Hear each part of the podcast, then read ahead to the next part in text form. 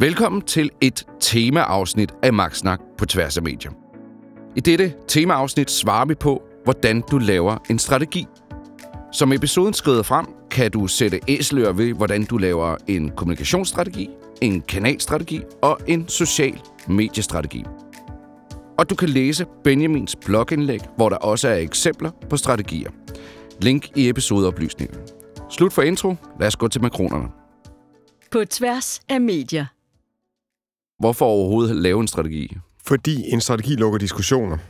Øh, man ser jo rigtig mange der, øh, derude, organisationer og så videre, der klarer sig godt, der kommunikerer fint øh, dag til dag, sådan noget fra hånden og i munden kommunikation. De finder på noget hen ad vejen, og så øh, har de en masse diskussioner løbende. Det går i de virksomheder, der er små, agile, øh, hvor øh, der er øh, hele tiden øh, et sikkert mandat til kommunikationsenheden, der skal kommunikere. Alle andre steder, der er de nødt til at have skrevet på papir, hvad det er, de har, øh, hvad det er, de skal, hvad de skal flytte, hvad de skal nå, hvad de skal, hvilke platform de skal være på, hvordan de skal gøre det, hvor mange penge der skal være til Facebook-annoncering hver måned, øh, hvordan er strukturen og organiseringen omkring de her ting, for ellers så ender det hele i diskussioner hele tiden. Hvis man skal kunne nå et mål og sikre fremdrift med sin kommunikation, så er man nødt til at have nogle gange skrevet det ned i det format, der hedder strategien, for at få lukket diskussioner for at sikre fremdrift. Og altså, det er sådan nogle rundbordsdiskussioner om, hvor skal vi hen, øh, hvad er vores rejse, hvad er vores formål i virkeligheden, hvad er vores vision? Er der sådan nogle diskussioner, eller er der mere, altså skal der, skal der skrives øh, med, med, med hård tone i det her øh, opslag, eller skal vi gå den her vej? Altså, hvad, hvad er det egentlig, det betyder sådan helt konkret? Nu får du det kedelige svar, og det der sådan noget konsulentsvar, at øh, der er ikke to øh, strategier, der er ens. Det kan godt være, at du øh, skal helt op i den organisation, som ikke før har talt om, hvad deres væren i verden er, hvad deres mission er, hvad deres forretningsstrategi er der skal du helt op på de høje navler og tale, hvor er det egentlig, vi skal være om fem år? Hvad, det, hvad vil der ske, hvis vi ikke var her? Hvad skal vi være for hvem, og hvem skal vi flytte til hvad? Alle de der ting. Hvad er vores vision, mission, værdier osv.? Det vil normalt ligge helt op på forretningsstrategisk niveau.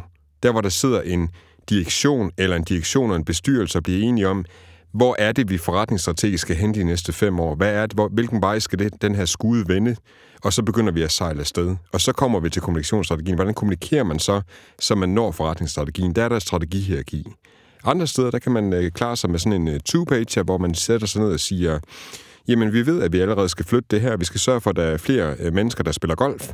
Øh, så vi skal bare sørge for, at øh, de finder ud af, at de bliver inspireret til at spille golf ud på sociale medier, og de, øh, de finder let vej til golfens dag, og så ud i klubberne, der bliver de så godt imod. Så sådan tre punkter nærmest på et, et papir, sådan kan en strategi også se ud? Ja, den kan jo faktisk blive, bare blive skrevet ud for det, vi, vi plejer at sige her i programmet, også når det ikke er temaafsnit. Altså, hvem skal vi flytte til hvad på hvilken kanal, med hvilket format og hvilket indhold? Altså, at, siger det noget om, hvordan en, en strategi så kan se ud?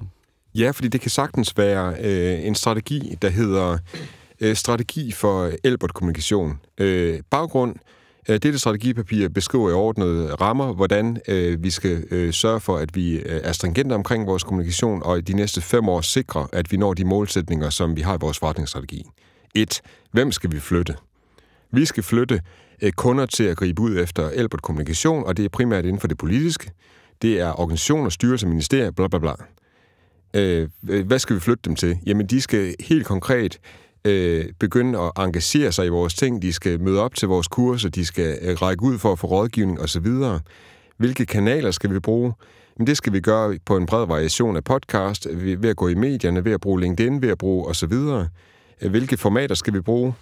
Jamen, vi skal bruge øh, lange tekster, blogindlæg, øh, vi skal bruge øh, øh, podcast-afsnit, hvor vi taler lidt længere, så skal vi have nogle øh, fede LinkedIn-post, og så skal vi have en hjemmeside, hvor det hele er beskrevet, hvor øh, produkterne er. Og du bevæger dig ned, kan jeg fornemme, i sådan en abstraktionsniveau lige nu i forhold til, hvad man skal. Ja, og jeg har ikke skrevet ind i hovedet, og i den ramme, jeg lige havde mere end sådan en halvanden word-side lige nu.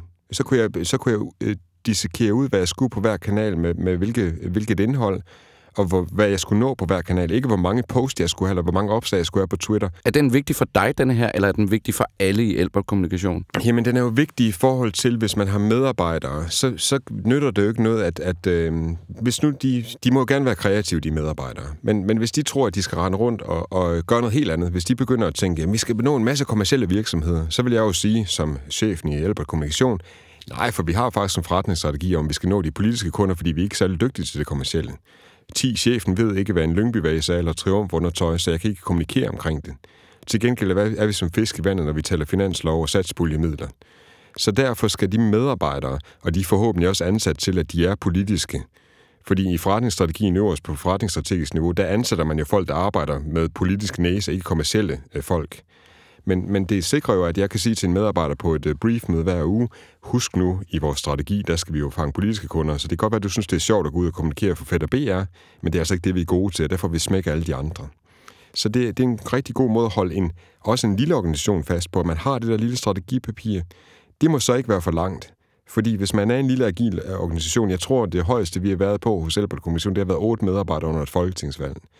De otte medarbejdere skal jo ikke fodres med en strategi på 125 sider, som den, jeg skrev for Folkekirkens Nødhjælp tilbage, social media strategi tilbage i 2012. Den var 125 sider, fordi det var en stor organisation, og der skulle lukkes mange diskussioner. På tværs af medier. Så har vi jo øh, nogle forskellige strategityper, som jeg også nævnte i indledningen. Kan du ikke øh, tage os igennem, hvad er det for nogle strategityper, der er relevante for lytteren? Hvis vi taler om hele spektret for sådan, øh, nu har vi forretningsstrategien på plads, og det kan godt være, at der ikke er skrevet en forretningsstrategi i den organisation, der er, men, men et forretningsstrategisk mål, det her det er det, organisationen skal gøre de næste fem år. Så har vi jo kommunikationsstrategien lige bagefter. Altså, hvordan kommunikerer vi det her? Kommunikationsstrategien vil typisk have øh, helt overordnet på tværs af medier, hvad er der for nogle platforme, vi bruger, hvad er vores tone of voice eller tonalitet, hvad er det for nogle kanaler, vi gør det på, med hvilke mennesker, hvilken organisation, og så vil sociale, sociale medier være en bestanddel af det. Okay, så vi har ligesom forretningsstrategien øverst, og så kommer kommunikationsstrategien og social mediestrategien. Og problemet er jo, at nogle steder, der vil man opleve, at hvis man spørger dem, hvad er jeres forretningsstrategi, så vil de sige, det har vi ikke. Når, hvad siger jeres bestyrelse, der er det vigtigste de næste fem år? Ja, men det er de ikke helt klar på. Så der, der knækker den i første omgang. Så må den bestyrelse sætte sig ned i det bestyrelseslokale og blive enige om, hvad er forretningsstrategien? Hvis vi var et vaskepulver, og vi ved, at, at øh, forretningsstrategisk, der er der allerede vaskepulver, der vasker mest hvidt, og der er vaskepulver, der vasker mest biovenligt, og der er vaskepulver, der kan vaske mest hvidt under 30 grader. Er der så rum i markedet for, at vi gør noget andet, eller øh, skal vi et, et andet sted hen og opfinde noget, noget vaskepulver, som er, Øh, har et værdimæssigt tilbud, som er noget helt andet? Det er lavet af kolumbianske bjergbønder, og det vasker mest hvidt. Så helt deroppe, eller Øh, vil vi være noget for diabetikere, hvis diabetes, diabetesforeninger vil være noget for kronikere generelt. Så det er helt op på forretningsstrategisk niveau. Kommunikationsstrategien er jo udmyndningen af det. Hvordan kommunikerer man omkring de her ting? Og så siger du, at så kommer social mediestrategien længere ned i strategihierarkiet. Jamen, det behøver faktisk ikke at udmyndte sig i, at man har en kommunikationsstrategi og en social media-strategi. Du kan godt lave en kommunikationsstrategi, der er på tværs af medier, og det har vi eksempler på i blogindlægget hvor man aldrig kommer ned og laver en særskilt social media-strategi, fordi sociale medier er så integreret en del af kommunikationsstrategien, så den kunne man sagtens have deroppe. Så derfor vælger vi nogle gange at lave en kommunikations- og kanalstrategi i stedet for, som faktisk indeholder alle de her ting. Og så kan man sige, hvorfor skal den hedde sådan noget konsulent mumbo jumbo et eller andet? Men det, det synliggør meget godt, hvad det er, kommunikationsstrategien og kanalstrategien kan. Det mest ambitiøse vil være at lave en kommunikations- og kanalstrategi, hvor kanalstrategien i langt højere grad viser, med blandt andet det greb, der hedder kanalcyklus, hvordan bruger man de forskellige kanaler på hvilke øh, tidspunkter til at sætte speeder på de gode historier, bremse de dårlige, sørge for, at det agerer optimalt på tværs af medier i organisationen. Det ligger der også eksempler på nede i blogindlæggen. Og hvem er det, der, øh, hvis, hvis vi tager en lidt større organisation, øh, en kanalcyklus øh, og en kanalstrategi, Hvem er det, hvis man forestiller sig organisationsdiagrammer med nogle forskellige afdelinger, og vi er nede, så at sige, i kommunikationsstrategiets-niveauet, hvem er det så, der snakker sammen i organisationen? En kommunikations- og kanalstrategi, altså der, hvor det bliver mere kanalstrategisk, den vil typisk være de mest modne organisationer. Dem, som, som forstår, hvordan man bruger alle medier for sig, alle kanaler for sig. Det vil være en organisation som DGI, for eksempel, som har marketing, som har øh, politisk øh, øh, afdeling, som har nogle forskellige siloer i sig. Eller det kunne være Øresundsbroen, der er det samme. Det kunne være øh, øh, vores seneste kunde, Esbjerg Education, som har, været, øh, som har forskellige siloer i sig. Altså, kanalcyklus tvinger faktisk folk til at sætte sig ned og så sige, vi har en lancering i næste uge. Vi skal fortælle, at øh, Øresundsbroen den er klimapositiv. Hvordan gør vi det på tværs af presse, markedsføring, øh, vores sociale medier, øh, interessevaretagelse, øh, hvis vi skal bedrive det også, og så tegner man det som kanalcyklus. Og det, dem, det er virkelig en masse øh, forskellige mennesker, der sætter sig i rummet. Normalt så siger vi, at der skal jo så være en, der har overblikket og den der evne til at være mediedirigent. Så man for eksempel for, øh, kan formidle for helt konkret, Hvis man skal, hvis man skal formidle, et Øresundsbroen er klimapositiv, så vil man først pitche det ind til pressen, forsøge at få pressemeddelelsen på det, eller øh, pressehistorien på det med en pressemeddelelse. Så vil man sørge for at lægge det på sin egen hjemmeside, så vil man skrive det på sociale medier, så vil man sørge for os at sende et brev til de vigtigste interessenter om, at nu er broen klimapositiv, og det kunne være, at man kunne få et møde ud af det, for at fortælle de vigtigste politikere, at det her det er øh, klimapositivt. Og hvordan hænger det så sammen med de, det her strategiarbejde, at man gør det på den måde? Jamen, det hænger sammen med helt op i kanalstrategiens hovedfundament, at der har man udviklet det, der hedder must-win battles, og det er virkelig sådan et konsulentord, som er blevet fortærsket og grinet af. Ja, det er faktisk noget, øh, jeg har fået ind under huden øh, igennem samarbejde med Operate i sin tid. Vi lavede det for Sikkerhedsstyrelsen. Der arbejdede øh, blandt andre Jonas Ravn, som er, er rigtig dygtig derinde øh, i Operate. Han er kommet tilbage til Operate. De arbejder med must-win battles. Altså, hvad er det for nogle kampe, man skal forfølge? Nogle emner, man skal forfølge de næste fem år. Det er en udleder af forretningsstrategien. Så når, der, når Øresundsbroen vil være, eller bliver klimapositiv, så er det fordi, man har haft en must-win battle om, at man skal styre fortællingen derhen, at folk opfatter Øresundsbroen som klimapositiv? Ja, ja. De er, for det første, det skal være rigtigt. De er klimapositive. Og for det andet, så skal man styre fortællingen derhen, hvor folk de opfatter, at Øresundsbroen faktisk er klimapositiv. Fordi det er et andet konsulent-bullshit buzzword, et unique selling point for Øresundsbroen, og dem, der kører over, de må gerne opfatte Øresundsbroen som klimapositiv, for det er den. Så det er jo i virkeligheden et lille add-on til, at man kører, det er ikke bare en bro, man kører over, det er også noget positivt, man kører over, fordi man faktisk, altså, øh, der er lavet øh, alle mulige øh, klimakonstruktioner på den bro, så den faktisk er klimapositiv. Den suger mere CO2, end den udleder. Og så i forhold til kommunikationsstrategien, altså du taler om, at så kunne man prøve at pitche ind til pressen, og, og ellers så kører det også på sin egen kanal. Hvordan hænger det så sammen i forhold til det her strategiarbejde, man har lavet før? Jamen, hvis du har en must-win battle om, at Øresundsbroen skal være klimapositiv, eller det kunne være... Øh, øh, Ældresagen vil gerne have, de har en must-win battle om, at de gerne vil sikre, at øh, der er mere værdighed i den måde, vi behandler vores ældre på. Og det, det skal også være en, altså vi skal fortælle, at værdighed er en vigtig parameter i det at, og, og, og, omgås vores ældre. Så kan man jo så redegøre for, hvilke kanaler skal vi gøre det på, og hvordan er det så, vi arbejder med de kanaler i sammenhæng. Så for eksempel ældresagen, som skal fortælle os, at vi ikke må sige ældrebyrde eller ældrebombe. De sørger for både at skrive en kronik om, at det vil være forkert at sige ældrebyrde, fordi stigende ældrebeskæftigelse kommer til at bidrage positivt til den danske økonomi. Men Michael Tejt, øh, vicedirektør, han skal også tweete det. Han skal også sørge for, at han bærer kronikken ud på Twitter og taler direkte med de politikere, der står nede i Folketingssalen og siger ældrebyrde eller ældrebombe. De skal altså sige ældrestyrke i stedet for.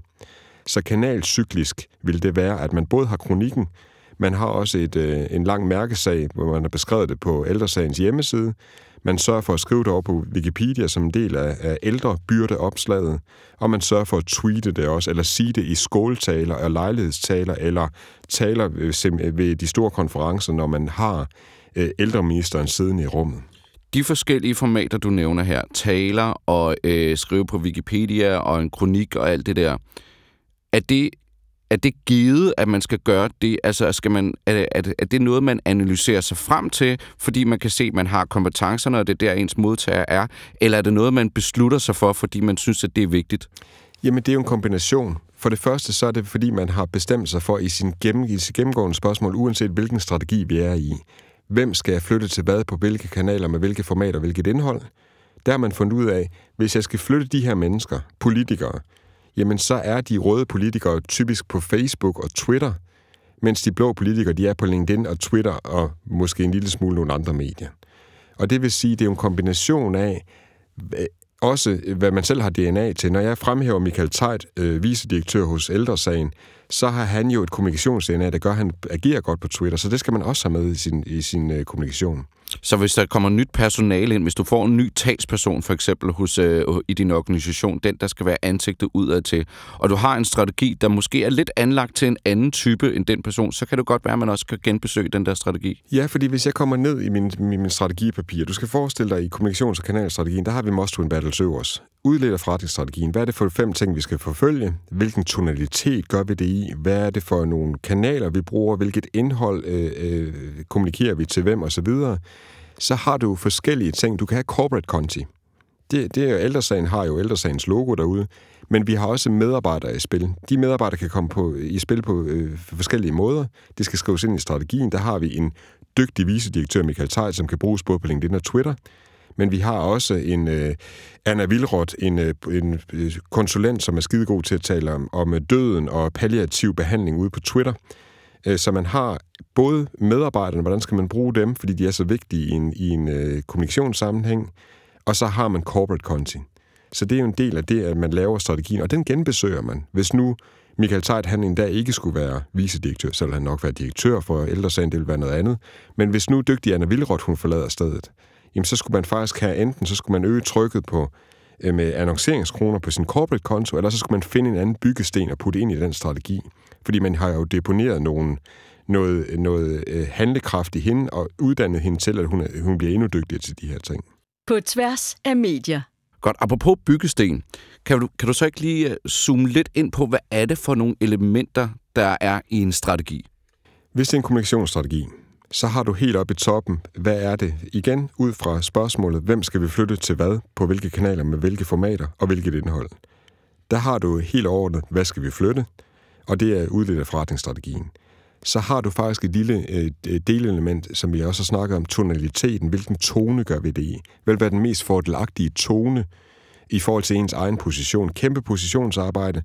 Før der var det vaskepulver, vi snakkede om. Altså, skal du være kæk og oprører, eller skal du være den, som i virkeligheden sidder på ekspertvinkelen, fordi du allerede har øh, førstefødselsretten til at være ekspert? For eksempel børns vilkår, de skal jo ikke ud i en eller anden oprørstone. De sidder og definerer, hvad det er, hvordan vi skal undgå svigt af børn. Så de skal bare gå ud med al deres øh, slagkraft og sige stop svigt af børn. Mens børnerådet, som i virkeligheden er øh, de er jo konkurrent til samme medietid. Jeg ved godt, de arbejder sammen, Børnerådet og Børns Vilkår osv. Det handler altid om, om øh, uanset hvad vi, vi kommer frem til, så handler det om, at børn, der skal ikke være svigt af børn. Men de er konkurrenter om den samme medietid. De er konkollegaer. Men, men øh, Børnerådet kan ikke gå ud på med samme ekspert øh, slagkraft øh, at gå ud og sige, ligesom øh, med stor volumen, som Børns Vilkår kan, med en masse ekspertstemmer, fordi de er mindre. Så det kan være, at de skal være en lille smule mere oprørske, eller de skal gøre noget andet. De skal finde nogle andre kanaler. Tonalitet blandt andet, som du lige nævnte der. Ja, det kunne være, at de skulle øh, sørge for, at øh, børns vilkår, øh, tonalitet er jo meget, altså Rasmus Kjeldahl, når han går ud som, som direktør for børns vilkår, så er han meget, øh, nu skal vi have stoppet svigt, og han kan gå ud og harcelere over, at Mastercard, de har taget en procentdel af de donationer, der er kommet til, til, øh, til børnene igennem, når man, når man bruger Mastercard til at donere med øh, hvor børnerådet de ville kunne gå ud i en, i en meget mere sådan blød, øh, faktuel eksperttone og sige, jamen hvis vi skal overholde EU-konventioner, så skal vi. Mm. Er der andre elementer, du lige vil fremhæve, som, øh, som en, en strategi indeholder? Ja, hvilke kanaler skal man være på? Mm. Hvilke mennesker, hvilke øh, konti skal man være på? Altså, hvad skal man bruge? Øh, hvad skal vi måle på på mikro- og makroplan? Øh, og det står også i, igen i, i blogindlægget, fordi det er skåret ud i forskellige øh, øh, elementer. Og så selvfølgelig, hvad gør man på hver kanal? Altså på hver øh, øh, lille platform, Twitter, øh, LinkedIn og så videre, hele vejen ned. Og i kommunikationsstrategien, så har man så også presse med, man har talen med, man har alle de klassiske medier med, eller en kommunikations- og kanalstrategi. Hvis man kun lavede den for sociale medier, så vil man have de seks store. Man vil have øh, Facebook, Instagram, LinkedIn, Twitter og så videre, TikTok, øh, som ingen vil hoppe på lige nu, og muligvis også podcast, øh, som øh, uden for de seks store. Og så vil man egentlig definere, hvad er det, vi gør på hver kanal, hvor mange annoncekroner skal der være på Facebook, hvad skal der være på Instagram, øh, hvor mange opslag skal vi have, hvordan måler vi på, om vi flytter mennesker til i første omgang mikrohandlinger, de skal like, dele, swipe, kommentere osv., og hvad er det så nogle makrohandlinger, de skal høres frem til. Kan du ikke lige komme lidt ind på det? Øh, hvad er et, øh, et flyttemål? Hvad betyder det egentlig? Ja, alt credit går til Gelmeiden Kise og øh, Karen Lykkebo, som har proppet det her ind i hovedet på mig. For da jeg kom som øh, øh, ung, øh, uprøvet kommunikatør, jeg har trods alt været digital chef hos Socialdemokraterne, men da jeg kom ind til Gelmeiden Kise i 2012, så siger Karen Lykkebo til mig, fordi jeg, jeg siger, jamen kommunikation, det er, så skal vi kommunikere. Jamen, hvad skal vi kommunikere for? Hun siger, at kommunikation skal løse et problem, eller så skal det flytte nogle mennesker. Så du kan ikke bare kommunikere sådan en fast rytmeslag, fordi så bliver det bare til sådan noget ingenting, der ikke flytter noget. Du kan ikke måle på det. Du ved ikke, hvad du laver. Det bliver, det bliver ukonkret, det du gør. Så kommunikation skal enten løse et problem eller flytte nogle mennesker. Altså flytte dem til et salg, til en ændret holdning, til at de melder sig ind til noget, til at de, de, øh, altså de, de foretager en makrohandling, som vi kalder det. Er det ligesom sådan endemålet for at lave en strategi, at det egentlig bliver tydeligt for alle i organisationen, hvad det er, man rent faktisk er her for, hvad er det, man vil ændre, hvad er det, der skal blive til en effekten af det arbejde, man gør? Ja, og det kan altid måles. Øresundsbroen vil kunne måle på, hvor mange øh, af deres pendlere og samarbejdspartnere opfatter, at broen er klimapositiv. Ældresagen vil kunne måle på, hvor mange gange bliver der sagt ældrebyrde eller ældrebombe i Folketingssalen, og i hvor mange gange bliver det skrevet i pressen. Og vi vil helt konkret sørge for, at vi ændrer det med vores kommunikation. Og hvordan måler man det? Jamen, det er jo der, hvor vi oftest hører, at, at øh, det er svært at måle, eller øh, det kan man da ikke måle. Jo, det kan man faktisk godt. Ældresagen, de kan jo øh, sætte sig ned på Infomedia, så kan de gennemtrævle, øh, hvor mange gange er der blevet sagt i pressen ordet ældrebyrde eller ældrebombe i forhold til ældrestyrke. Det vil de kunne måle før og efter, de sætter deres kommunikationsindsats i gang. Men det er her, hvor kæden hopper af det er her, hvor de ustringente kommunikatører, de tænker, jamen det kan vi ikke måle alligevel, og øh, det bliver for svært, og øh, jamen vi prøver, men, vi, øh, men de dygtige kommunikatører, de ved, at det tager lang tid at messe det samme igen og igen, og være stringente, derfor har man en strategi. Så derfor sørger man for, at man netop, det er måske tre år, det tager før, at det tog tre år for ældresagen, før de kunne måle for alvor, at nu kom man faktisk i shitstorm for at sige øh, ældrebyrde eller ældrebombe i Folketingssalen. Så det er der, hvor man går ned og måler på makroniveau. Hvor mange mennesker synes det her, før vi går i gang, og hvor mange mennesker synes så, så begynder man jo så at måle halvårligt. Det koster også penge at måle, men man, man kunne jo også, øh, nu kommer vi lige, lige om lidt ind i robotland, og det vil sige, hvor mange gange bliver der sagt i en plenarsal i Strasbourg, eller Bruxelles, eller i en folketingssamling i øh, Danmark, hvor mange gange bliver der så sagt ældrebyrde, eller ældrebombe, eller noget desavouerende, nedgørende omkring ældre, i forhold til, hvor mange gange bliver der sagt noget positivt? Der vil ældresagen, hvis de ellers kunne måle øh, så specifikt, hvis man tog ældresagen helt ud af ligningen og fjernede ældresagen med deres øh, 900.000 medlemmer fra, fra den danske overflade, de holdt op med at kommunikere, så vil man se dernede, at, at folketingspolitikerne de vil sige, jamen vi har jo et stort problem, vi får flere ældre i Danmark, det er en ældrebyrde og en ældrebombe. I stedet for et demografisk træk. Ja, eller vi får flere ældste ældre, som de nu siger nede i Folketingssalen, for det må man godt sige, fordi det er jo, det er jo faktisk rigtigt, men det er ikke nogen ældrebyrde eller ældrebombe. Så man kan faktisk det der måleafsnit er nok det sværeste, men man skal måle på de must-win battles. Hvornår er det, man har vundet dem, og hvornår er det, man... Og det handler ikke om... Ja, vi ser utrolig mange strategier, hvor vi ser, men så går vi på Facebook, og så har vi, så skal vi lave tre opslag om ugen.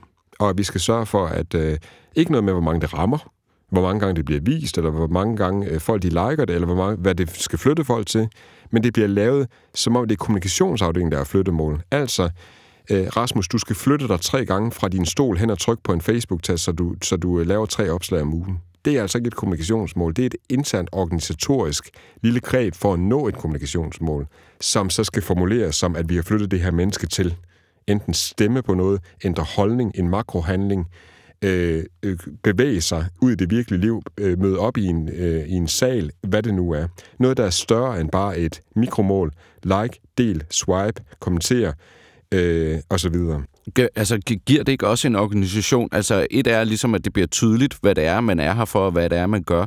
Men jeg tænker også, at følelsen, i, altså stemningen i en organisation, når man får de her ting på plads, bliver jo også meget federe, fordi man er ikke stresset over, at man skal løbe i alle retninger for at lave sit arbejde rigtigt. Man ved lige præcis, hvilken retning man skal gå. Jamen, der sker to ting. Der sker jo det, at øh, Rasmus Amtoft, en kaospilot som dig, som også kan, godt kan lide at kæle for ting og produkter osv., hvis du bliver underlagt sådan en stringent kommunikationsstrategi, hvor du får at vide, du skal møjsommeligt blive ved med at messe øh, ældre styrke, hver eneste gang der er nogen, der siger ældre byrde. Dit arbejde består af, at du skal øh, have overvågning på det ude på Twitter, og så skal du sende dine soldater ud og kommunikere det her. Hvis du mødes sådan på arbejde hver dag, så vil du jo tænke, hold kæft for kreativiteten hen, hvor de lækre, lækre sætninger. Men til gengæld, så vil det blive meget tydeligt, hvad du skulle, og du vil kunne sidde og måle på de her ting og se, hvad, hvad både mikromål og makromål øh, vil være det her, altså om det bliver opfyldt. Jeg vil næsten hellere det, end at der ikke er styr på noget som helst. Jamen, det er jo så der, hvor, hvor øh, det appellerer til nogle bestemt type mennesker, fordi der er nogen, der godt, bare godt kan lide at sige, sådan her skal vi ikke arbejde. Vi er en øh, NGO, hvor der skal være frivillighed. Uh, blandt andet, for eksempel, kraftens bekæmpelse lavede jo ikke øh, i sin tid, der lavede de ikke en kommunikations- og kanalstrategi, der var fuldstændig stringent. De lavede en omdømmestrategi i stedet for, hvor de bare ville sikre sig, at de frivillige og alle dem, der var øh, medarbejdere på det sted, at de bare var bevidste om, når de gjorde et eller andet, de måtte nærmest trykke på de knapper, de havde lyst til, lidt groft sagt. De skulle bare sørge for, at omdømmet var intakt. Altså, at kraftens bekæmpelse blev ved med at blive opfattet som faktuelle, ikke konfrontatoriske, øh, og det er jo en meget, meget løsere strategi. Det er jo det løseste, man kan have. Ja, hvordan, hvordan er det egentlig, man beslutter sig for det? Hvordan vælger man det rigtige, den rigtige strategi, så at sige? Jamen, der kigger du jo på i forhold til, hvad er, øh, altså, vi er helt tilbage i sådan noget Michael Schultz og Mary Jo Hatch kulturteori. Hvad er kulturen i organisationen? Hvad vil passe godt, hvis vi skal have øh, stringent, øh, øh, stringente resultater ud af det her? Hvad er det så for en type strategi, vi skal have? Og der er en NGO. Jeg kan jo for eksempel ikke tåle at arbejde i en NGO. Jeg har arbejdet i Folkekirkens Nødhjælp, men der var simpelthen så mange diskussioner.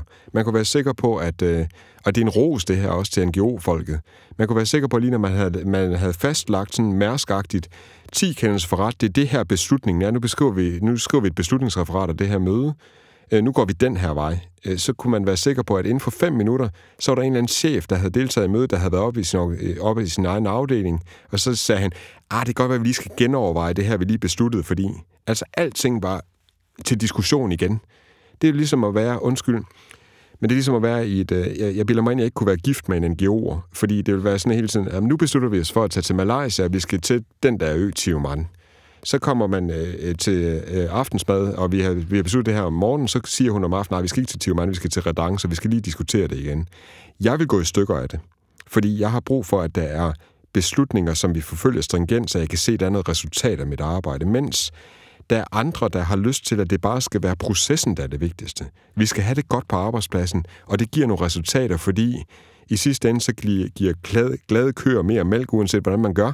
Så hvis du tager en ko og putter den ind i, i, et, øh, i et forum, hvor den ikke er glad, så giver den mindre mælk, og det, den behøver ikke at blive glad af at få en strategi. Det lyder som om, at de her forskellige typer af strategier, nogle af dem lægger op til stærkere, mere detaljeret styring af den enkelte medarbejder, af det enkelte stykke arbejde, der bliver skudt ud af den her organisation, mens nogle andre er lidt mere løse i kanterne.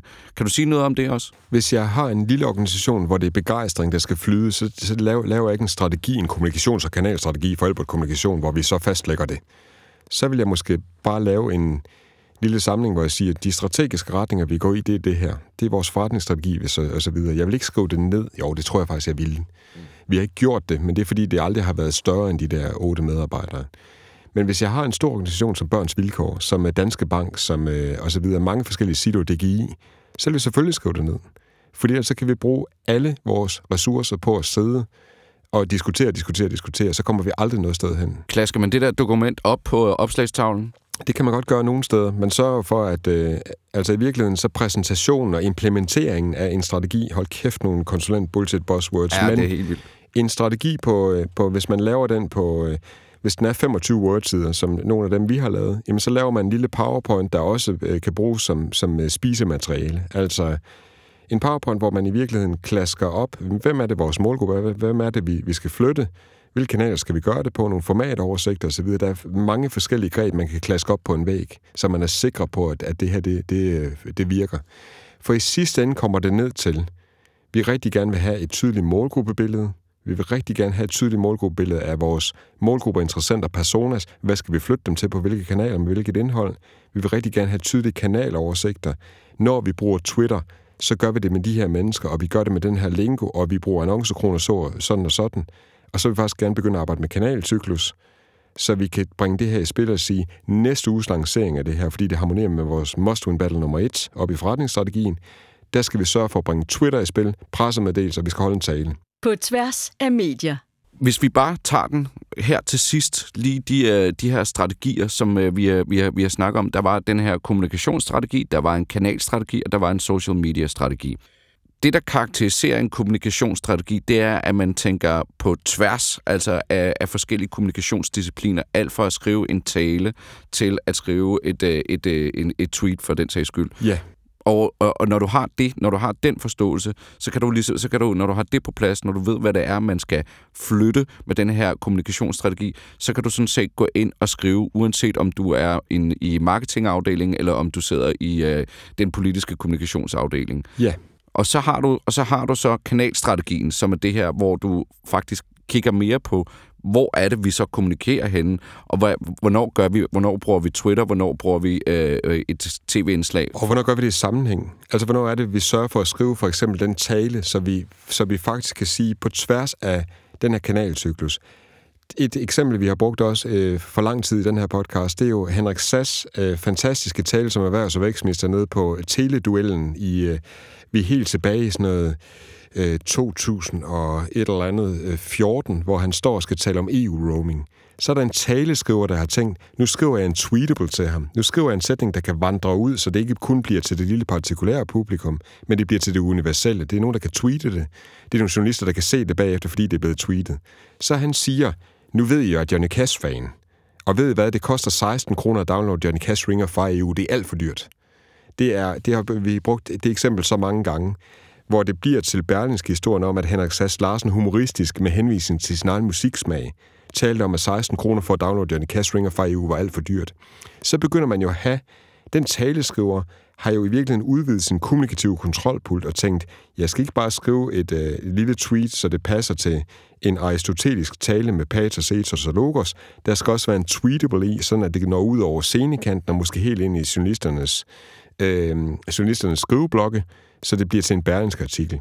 Men den taleskriver har også skrevet en comic relief, der har fået Henrik Sass Larsen til at trække på smilebåndet, så det bliver til Henrik Sass Larsen humoristisk. Altså, nu ved jeg, jo, jeg er Johnny Cash-fan. Det er jo en lille comic relief. Øh, det er jo ikke en sådan grine joke, men det er sådan en lille personlig ting, der taler til vores limbiske system op i hovedet, i stedet for til fakta hjernen. Og det her, det er altså, det, hvis man bruger det rigtigt, så er det, så er det led i en kanalstrategi, hvor at man simpelthen er bevidst om, hvad er det for en cyklus, jeg, jeg, jeg træder ind i, når jeg kommunikerer noget? Hvornår er det, at der er rullende på, øh, på, på, i pressen? Og hvornår er det så, jeg, jeg, jeg kan gå ind og lægge trykket det andet sted? Hvornår er det mest givetigt? Og det er der, hvor man kan bruge rigtig mange ressourcer, men de er også godt givet ud, hvis man tænker i Evergreen, som vi har snakket om. Vi har lavet en temapodcast, hvordan man producerer indhold til sociale medier, men i virkeligheden så var den større end det.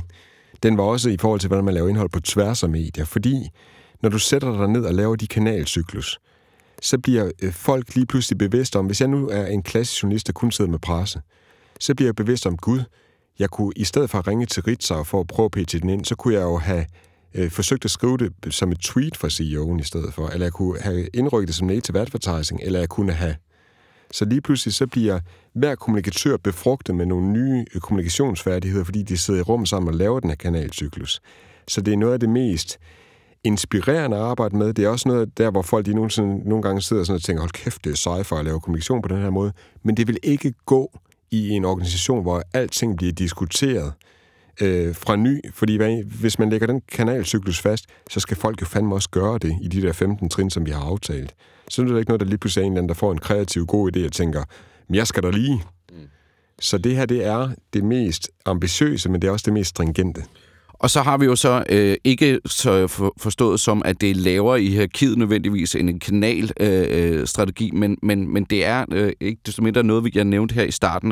Det synes jeg bare godt også bare lige, vi lige kan sætte, afslut med at lige at sætte nogle konkrete øh, eksempler på, eller i hvert fald give sådan et konkret billede af.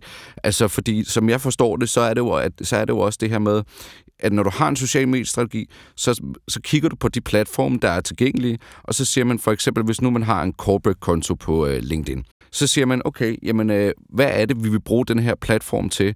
Vi vil gerne have, at vi, vi måske bruge den primært til intern kommunikation. Vi vil gerne have, at folk de kommer til et åbent hus arrangement, et eller andet internt øh, flyttemål, hvor der kommer flere tilmeldinger. Lad os bare sige det, sådan et helt konkret konverteringsmål. Så ved man, det bruger jeg, eller det bruger vi LinkedIn til. Så har vi vores politiske øh, øh, flyttemål, i, i, i, og, og vi vil have medietid. Den, den ligger vi over på, på Twitter. Er det sådan, det skal forstås at have en social mediestrategi? Ja, det er det. Og det er faktisk den, der er nemmest at lave, men det er også den, der er mindst øh, effektiv. Fordi når du lige akkurat snakker om, at så har du et greb på en kanal, så har du et greb herover på den anden kanal, så er det lige før, der ikke er tryk nok til at få flyttet de mennesker. Fordi det, der flytter mennesker nu i et fragmenteret mediesystem, øh, hvor vi får rigtig mange indtryk hver dag, det er faktisk, at man har fire-fem mærkesager, man hele tiden løber efter, og så løber man stringent efter det på så mange kanaler som muligt. Øh, alt afhængig af, hvor folk er selvfølgelig. Men vi kan godt vælge at, at anbefale social media-strategien til en organisation, for eksempel, hvor der for eksempel sidder en enkelt medarbejder og skal prøve at se, om de kan få hoved og hale i, hvordan de kommer til at bruge de her, øh, de her sociale medier stringent. Fordi de sidder måske med en chef, eller de sidder med en bestyrelse, som ikke nødvendigvis forstår kommunikation. Og hvis man spørger bestyrelsen, så vil de sige, vi skal da være på det der Facebook. Fordi det er de selv. Så de tror, det er der, det hele det foregår. Så den kommunikatør, der sidder derude som en enmandsherre, det ville det være fedt med sådan tre sider på en social media strategi, hvor den kommunikatør skal sørge for at få lukket de diskussioner, som de ved, de skal tage med en bestyrelse og en direktion. Det er der, hvor de skal skrive ind Facebook. Vi poster aldrig noget, uden vi har annoncekroner i, så vi skal bruge 5.000 kroner om i kvartalet til Facebook-annoncering. Og så prøver vi primært at øh, oprette to grupper hvor, og så videre, så man en gang for alle får lukket også den der, det er typisk sådan Ove på 64, der rejser sig op i bestyrelsen, og så siger han, hvad med det der Facebook, det er da for dårligt, vi ikke er der. Fordi de har ikke forstand på kommunikation, men de kommunikerer ud fra deres eget bias, deres eget medieforbrug. Så den enmandskommunikatøren skal sørge for, at de der tre sider i social media-strategien, de bliver lavet, og så kan de stå og vifte med det der papir og sige, men det er jo selv godkendt i øh, det herrens år 2023, så det er jo det, vi forfølger stringent de næste tre år. Hvor kommer man ind og finder nogle gode eksempler, nogle skabeloner, man kan hive ned fra hylden for at begynde at arbejde selv med det her? Det vil jeg gøre mit bedste for at holde opdateret det blogindlæg, der bliver linket til fra, fra episode øh, øh, oplysningerne. Fordi vi har faktisk skrevet, og, og jeg har også skrevet det for, for flere år siden faktisk, det, jeg skal lige sige, det er et blogindlæg, vi har, vi har opdateret nu, fordi det hed faktisk hvordan laver du en social media-strategi? Men det er blevet meget tydeligt, at social media-strategien faktisk i det mediebillede, vi har, det er blevet en lille bitte bestanddel af det, som vi skal kommunikere generelt. Altså. Så derfor hedder den nu, hvordan laver du en strategi, social media-strategi, kanalstrategi eller kommunikationsstrategi? Og der er der eksempler på. Nogle steder er de grånet ud, fordi det er noget, vi har lavet for kunder, så man skal ikke se, hvem kunden er. Der skal ikke være fortrolige oplysninger i, fordi det vil være totalt dårlig stil som rådgiver at lægge øh, strategier ud på den måde. Men hvis der er andre, der har strategier, som de mener skal ind i det der til, til fælles gavn og glæde, så husk, uh, sharing is caring, så prøv lige at sende det til mig, så linker jeg til det fra, fra det blogindlæg. Det kunne være starten, men, øh, men ellers så bare hold dig opdateret. Ja, så god skriveløst, fordi det er vigtigt at få skrevet de der strategier, selvom, uh, selvom det er et omfattende stykke arbejde så nåede vi til vejs ende for dette temaafsnit af Magtsnak på tværs af medier. Et temaafsnit om strategier. Vi håber, du kan lide det, og ikke mindst bruge det. Husk, at linket til Benjamins blogindlæg findes i episodeoplysningerne. Tak for nu. Vi lyttes ved. Du har lyttet til et afsnit Magtsnak på tværs af medier. Et afsnit, som er produceret af Amtoft Stories. Jeg hedder Rasmus Amtoft. Tak fordi du lyttede med.